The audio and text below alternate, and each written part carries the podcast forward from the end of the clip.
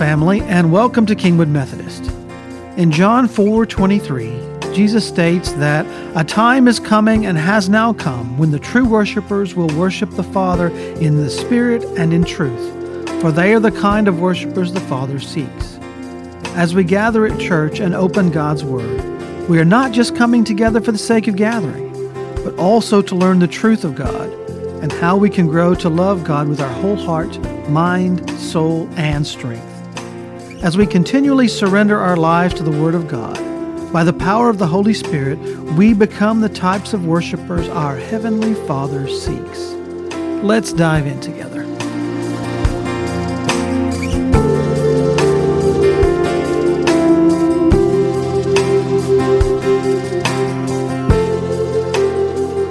Friends, today we're going to be looking at the Song of Simeon in Luke chapter 2. I'll invite you to remain standing as you're able. This is the text, the word of the Lord. Beginning in verse 22. When the time for purification rites required by the law of Moses came, Joseph and Mary took Jesus to Jerusalem to present him to the Lord. As it is written in the law of the Lord, every firstborn male is to be consecrated to the Lord, to offer sacrifice in keeping with what is said in the law of the Lord a pair of doves or two young pigeons. Now, there was a man in Jerusalem named Simeon who was righteous and devout. He was waiting for the consolation of Israel, and the Holy Spirit was on him. It had been revealed to him by the Holy Spirit that he would not die before he had seen the Lord's Messiah. Moved by the Spirit, he went into the temple courts. And when the parents brought in the child Jesus to do for him what was the custom of the law required, Simeon took him in his arms and praised God, saying, Sovereign Lord, as you have promised, you may now dismiss your servant in peace. For my eyes have seen your salvation, which you have prepared in the sight of all nations, a light for revelation to the Gentiles and the glory of your people Israel. The child's father and mother marveled at what was said about him, and then Simeon blessed them and said to Mary, his mother, This child, this child's destined to cause the falling and rising of many in Israel and to be a sign that will be spoken against, so that the thoughts of many hearts will be revealed, and the sword will pierce your own soul too. This is the word of God for you and me, the people of God. Thanks be to God. You may be seated, and as you are, let us bow together for prayer. May your Spirit, O God, stand between me and your people so that the words of my mouth and the meditation of our hearts together will be shaped, formed, and molded into the gospel of Christ, in whose name we gather, in whose name we pray, and in whose name we will depart this place and seek to serve faithfully. And all of God's people did say, Amen. Amen. As we move into this new season in the life of our church, it's important to recognize what are the mission and vision of the Global Methodist Church as a denomination. So I want to begin with this very, at the very essence. First, to say um, this is the mission of the Global Methodist Church. It is to make disciples of Jesus Christ who worship passionately, who love extravagantly, and who witness boldly. If we could put that on the screen, please. The mission of the Global Methodist Church is to make disciples of Jesus Christ who worship passionately, who love extravagantly, and who witness boldly.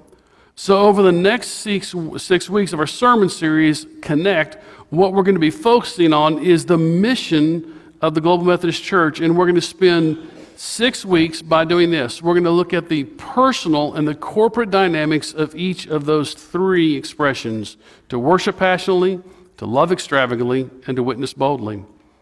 The vision of the Global Methodist Church is to join God in a journey of bringing new life, reconciliation, and the presence of Christ to all people, and to helping each person reflect the character of Christ. So, in many ways, the ways that we have talked the last five plus years I've been with you is we already acknowledge God is at work at the world. We come alongside the work that God is already doing.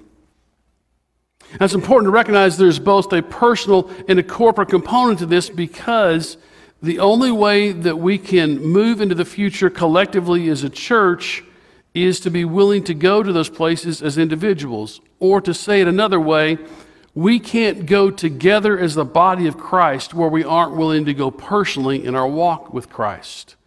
Now, we can talk about organizational stuff. You've probably seen it in your work. One of the best ways that I love to hear this expressed is by John Maxwell when I went to his training. He said, as leaders, your capacity to grow is the lid for the organization you are a part of. And he calls it the leadership lid. And we take the concept and transfer it to thinking about us together, the lid of what we will be able to accomplish. In other words, the ceiling of what we can do together is going to be determined by where we're willing to go together. It doesn't mean that everybody's going to do the same thing. It doesn't mean everybody's going to do the same amount of work. It doesn't mean everybody's going to have the same lane of ministry, but it means we're going to have to do this all together to live vibrantly. I think maybe the best prayer for the future that we're going to choose to create together would be this. I'm thinking about putting it on cards and maybe have it keep it in your pocket. Lord, prepare in me as a follower of Christ what you are preparing for us as the body of Christ together. Read that with me. It's right on the screen for you. Lord, prepare in me as a follower of Christ what you are preparing for us as the body of Christ together. So, to unpack the personal part of this, the very personal part of this, I look at Simeon. Now, realize in the choosing of the text and the rhythms, I'm playing biblical hopscotch in the narrative in the life of Christ. Because last week we were already at Jesus' baptism in Matthew chapter 3 at the River Jordan. He's already in his adult life. Jesus isn't baptized for any cleansing of sin. What Jesus' baptism represents is the launching into his public ministry. The Spirit descends on him like a dove at his baptism. He's immediately driven or led by the Holy Spirit into the wilderness and temptation, returns from that into ministry. But we take a pause as we renewed our covenant and our yes to God last week and we move to this text, which actually flows more in the flow of unfolding, where Jesus would be taken eight days after birth for Mary to be ritually cleansed, for Jesus to be dedicated. And so it's a more proximity to the time. Simeon, but who was he? Well, there's a couple things we know about Simeon first. Um, I love the way in which it's described by one commentator who says it this way Simeon was old. He probably because the text tells us he's been waiting for the consolation of Israel. He probably lived as a child when Rome conquered and destroyed, when Rome conquered what happened um, in, in, in, the, in the life in 70 uh, BC, what happened in Rome. So if he's older, he maybe saw what happened when Rome came in and, and exercised their will. And so from a child, he's been hoping and waiting and looking for the consolation of Israel. And the commentator says, it's a great text to preach at Christmas time because Simeon, if he was older, the likelihood he had a white beard is good. That's what happens to us as we age. It's a different kind of white bearded figure to follow in Simeon than there is the other white bearded fellow that gets pretty good press around December. And I love the contrast of that image. Text tells us, remember what I say time and again? Let the text speak. He was devout. He was looking for the consolation of Israel. He was waiting. And, and I think that probably, though it doesn't say he went every day, I bet he did go every day to the temple courts. And what was he waiting for? He was looking for the consolation, but in his actual words, he says, and what's known in the Latin is nunc dimittis. Lord, now let us thy servant depart in peace. It's a magnificent piece um, of music. I sang it in college as a benediction uh, as a group. But, but in what, what Simeon says in his, his hymn is, Lord, now let us thou thy depart, thy servant depart in peace, for my eyes have seen thy salvation. Simeon was Jewish. He probably was speaking Hebrew. And what he would have probably said was he was looking for Yeshua. You see, salvation in what is understood is not just a moment, but an experience. And in Psalm 1, uh, 14 7, we hear it said, Oh, that salvation, oh, that Yeshua of Israel would come out of Zion. This belief that God's salvation would come out. And so, what's important to know is this that, that when we think about the relationship that we experience in salvation, it's important to remember that Christianity is not a religion, it is a relationship. It's a relationship with Christ. What is unique for what's being sought and looked for in personal worship is salvation, a, a way of connecting your heart to God. And we also know that salvation isn't something that you do, it is someone that you know. So when we think about what does it mean for looking for salvation, it's simple. Everybody in this room knows what it means to save something. If you're working on an MS Word document, you only have to hit the wrong keystroke after 45 minutes of work and lose that document once before you learn there's a really important little button called auto saved, right? When someone is playing golf and I spend too much time this way and I'm not where I need to be and I've got two strokes and I'm in the sand trap or the weeds or under a tree, if I'm able to hit the ball out and I'm able to get it down with one putt, what have I done? Come on, Doug. What have I done with you many a time? I've done saved par, haven't I, right? Saved par. When something has um, been lost or whatnot, it's rescued, we say, oh, it's been saved. So we all understand this concept of saved and what's been saved in salvation. But how does it apply to our personal life? I've done this before, but I don't know of any better image. And that is a sponge. When you think about your personal relationship with God and what you're looking for, think of the sponge. If I had water here, I could place the sponge that's dry into the water, and what is the sponge going to do? It's going to soak up whatever's there. If that water is clean, it's going to soak up clean water. But if it happens to be a mess, maybe it's a spilled soda, and I just need to clean it up, the sponge is going to soak up that sticky sugar based soda as well. And it's going to be a part of the sponge. This is who we are. Folks, we are living sponges. And the challenge that we face as Christians in the world today is our personal habits of where we put the sponge of our soul and what we soak up. Let me give you a practical example. It's the morning. You wake up. What's your morning routine look like? If your morning routine takes you to a place where you're going to look for, oh gosh, I want to see what's in the news, that's not great to do, I'm telling you, right? Because news is sold on what's the most sensational in the capitalistic society, and they're not going to lead with the story of redemption, hope, and grounding your life in Christ, right? They're going to lead with what's the most negative, what's got the most conflict. The only place that's different was two weeks ago when a professional athlete collapsed, right? And what happened to the world in the face of when a professional athlete collapsed? Did they go to logic? Did they go to wondering? Did they go to tarot cards? Did they say, What do you think about it? What did everybody do? Come on, you know what? They, they knelt in prayer. You see, we're built to know that in times of crisis and need, we go to God. How do you begin your day?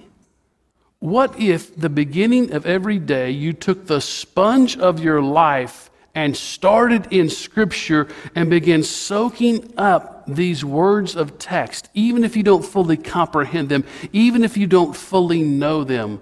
What if the sponge of your life could echo from what's known as the Shema of the Hebrew faith? To love the Lord your God with all your heart, your soul, your mind, and your strength. What if the beginning of every day you chose before you made a decision to ground your life in what God would be revealing to you? John Wesley founder of Methodism, literally said that he would pray that God would reveal to him in Scripture what he needs to hear, and he would just read Scripture. What if rather than reading a commentary about the Word of God, you read the Word of God?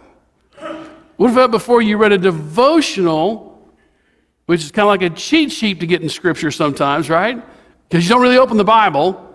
You read the devotional, but there's scripture in the devotional, and there's nothing wrong with a devotional. But what if you started with scripture and the sponge of your soul was soaking up the Word of God? That's what we need to be about to worship passionately, personally, to ground our lives clearly, to let our lives soak it up. It's what happens in Isaiah chapter 61, verses 1 through 8. The grounding biblically of the song we sung a few minutes ago as Isaiah says, in a very personal way Where is God? Here I am, Lord. Send me. Now, I want you to know there's danger in doing this. And the danger in doing this is that God may lead you to a place that would change your habits, your behaviors, or your decisions. And I think, in the spirit of C.S. Lewis, the devil knows as Screwtape exactly what he's doing to get you busy and distracted because you don't want your decision making process to be surrendered to a higher authority. You and I like being in control of our schedules and what we do. We're all sponges. It's that simple. And where we start our day and where we place our lives will determine how we worship passionately and personally. Simeon says that his eyes have found the salvation of God. It's a light to the Gentiles, it is the consolation of Israel. In that little message, what's clearly being stated is that this Yeshua, this salvation of God, is for all. Because a Gentile literally means someone outside the Jewish community. In the framework of Simeon, there would have been the Jewish community, the people, the covenant people of God, and there would have been everybody else. And so this message embedded is that the invitation is open to all to see who Christ is. Or think of how Paul says it in Romans chapter 12, verses 1 through 2. Therefore, I urge you, sisters and brothers, in view of God's mercy, to offer your bodies as a living sacrifice, holy and pleasing to God. This is your true and proper worship. Don't conform to the pattern of this world, but be transformed by the renewing of your mind. Then you will be able to test and approve what God's will is, his good, pleasing, and perfect will. The light of Christ is available to all. But the old language that began the movement in the Methodist societies is this word you must appropriate. In other words, you must absorb, you must make it your own. So here's some practical words, really practical words. I don't know if you have been at that place in your life where you've just simply been going back time and time again, if you have, congratulations, you're in a Simeon kind of mindset. Simeon went back time and time and time again to the temple courts. And next week, we're going to look at the significance of why we worship corporately. But Simeon went to where the gathered people were. He went hunting, he was waiting, he was expecting what God was going to do. Do you have a Simeon mindset? Or is coming to church and watching and worshiping online, is it just part of the rhythm of what you do? Or do you expect to hear something from God? What we do together individually should lead us and inspire us collectively as the body of Christ. Secondly, not only what are you hunting for in the Simeon moment, are you like Simeon? Are you devout? Do you know the scriptures? One of the things that we have not done as good a job historically that we need to do is I feel like some Sundays I want to just have a 10 minute orientation to say, have you ever really purchased a Bible and know why you were purchasing the version and the translation that you are?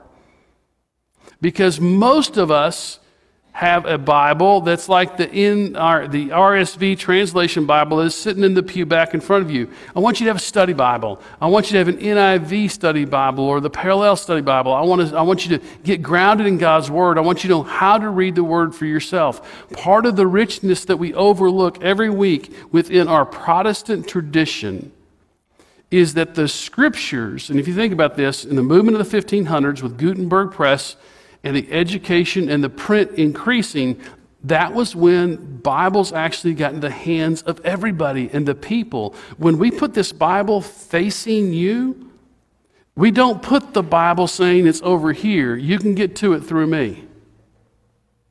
We say, no. This is the Word of God for who? The people of God. This reveals the heart, the mind, and the will of God for you. Do you have your favorite Bible? I've got stacks of them. Stacks of them. And I'll look at different ones. I've got one called the Artifact Bible. And it's so fascinating because if I'm reading a text in the Old Testament and they're talking about something, I'll go to my Artifact Bible and we can find historical information that reveals what's there. And we find the meaning and the digging into what words mean in the Hebrew and the Aramaic and the Greek and who was the ruler at the time, what was going on. For example, if you just read Jesus' text about if you have faith the size of a mustard seed, you could say to this mountain, you remember that text? What did he say? Take up thyself and throw thyself into the sea. Well, look, the people around Jesus' area, they kind of knew the Mediterranean, but most of them knew the Sea of Galilee. It's not super large. You can look at a map and see how big it is. But when we really dig into Scripture, we find out that Herod, was actually wanting to build a memorial to himself. And you visit today outside of Bethlehem, you will see what is known as Herodian. Herodian was Herod's arrogance, getting all the slave labor that he could. And there was a mountain that was here, and he said, I'm going to build a mausoleum to myself so that when I die, I will be buried at the highest point. And he made his own mountain. What's the likelihood when everybody knew who Herod was and how he made mountains, that Jesus was drawing upon that context of the listener in that first century, they probably knew. I know Herod can take people's lives, and he's a pretty powerful guy, and he builds his own mountain. But Yeshua, Jesus the Savior, just said, If I've got faith the size of a mustard seed, wow, I can make mountains move too. That's why you need a good study Bible. And then lastly, you need to be grounded in Scripture because it's important to remember that your faith in Christ needs to grow directly proportionate to your individual time in Scripture. We don't come to church to practice our faith. We come to church to be able to experience a living God, to be able to share each other's burdens, celebrate each other's celebrations, and worship God. And by the way, in worship, we'll talk next week, God is the audience of our worship, not us. And we have a tendency to forget that sometimes. But that's why we come together, because we're sent out into the world. And think about what you sing every week that you leave. Surely it is God who saves me. Do you believe it? Do you believe it in your heart? Does it make a difference in your decisions? What's it mean to worship passionately? It means to be grounded in God's Word, to take the sponge of your life and develop habits and behaviors that ground you and ground your life in the reading and the study of Scripture. Several years ago, um, Ron Tubbs was diving off um, the island of Oahu, and um, he was connected to a diving line, but the diving line broke, and they had diving lines there because of the strong currents. If you need to know about the strong currents, just talk to Gary, and uh, he will tell you about what it was like to paddle outside of Hawaii to an island for lunch. So he and Sonia did that. The currents around the island can be strong, and they started the morning. It, currents carried him out. He was swimming to no avail, um, and night falls. So now, in pitch darkness, there was no full moon. It was pitch, uh, it was pitch darkness. There was no moon that night. Um, he's in the darkness, floating in the ocean. Uh, what's the likelihood that things are going to go well for him? Not so good, right? But he remembered that he had a small flashlight. And what he did with that small little flashlight in the pitch dark is he held that light up and turned it on. And do you know how the Coast Guard found him in pitch darkness 11 miles out into the ocean? A little bitty light.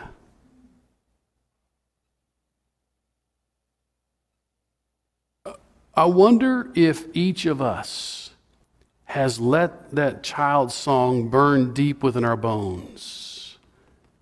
This little light of mine, I'm going to let it shine. Let it shine, let it shine. Friends, if we want the light of Christ to shine brightly in this place as the body of Christ together, we each must be willing to let that light of Christ shine within our own hearts. We each must be able to mark a moment in our journey. Look, I was, I call myself a drug baby. I'm a Methodist preacher's kid. I've never lived any place but a parsonage. I've never known anything but the church. Every day the doors of the church were open as a preacher kid, I was drugged to church.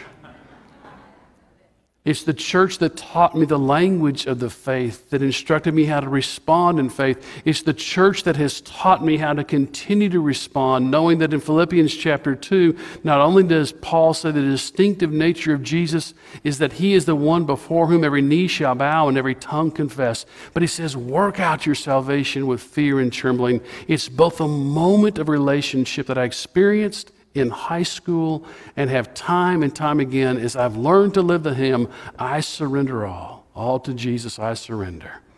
Friends, as we launch a new year, as you've remembered your baptism, as you're going to worship passionately, personally, touch that moment again. A full surrender to let the light of Christ burn within your heart, that it might burn in all our hearts. Let's pray together. God, forgive us for the ways that we have created elaborate excuses and forgotten your love for us. Help us to remember that our worship does not dictate who you are, but God, you are one who shares your love for us, and that should shape the way in which we worship. Help us to surrender our lives to you and to your love, in the love, the grace, ministry, and compassion of Jesus Christ. This we pray in his name. And all of God's people said,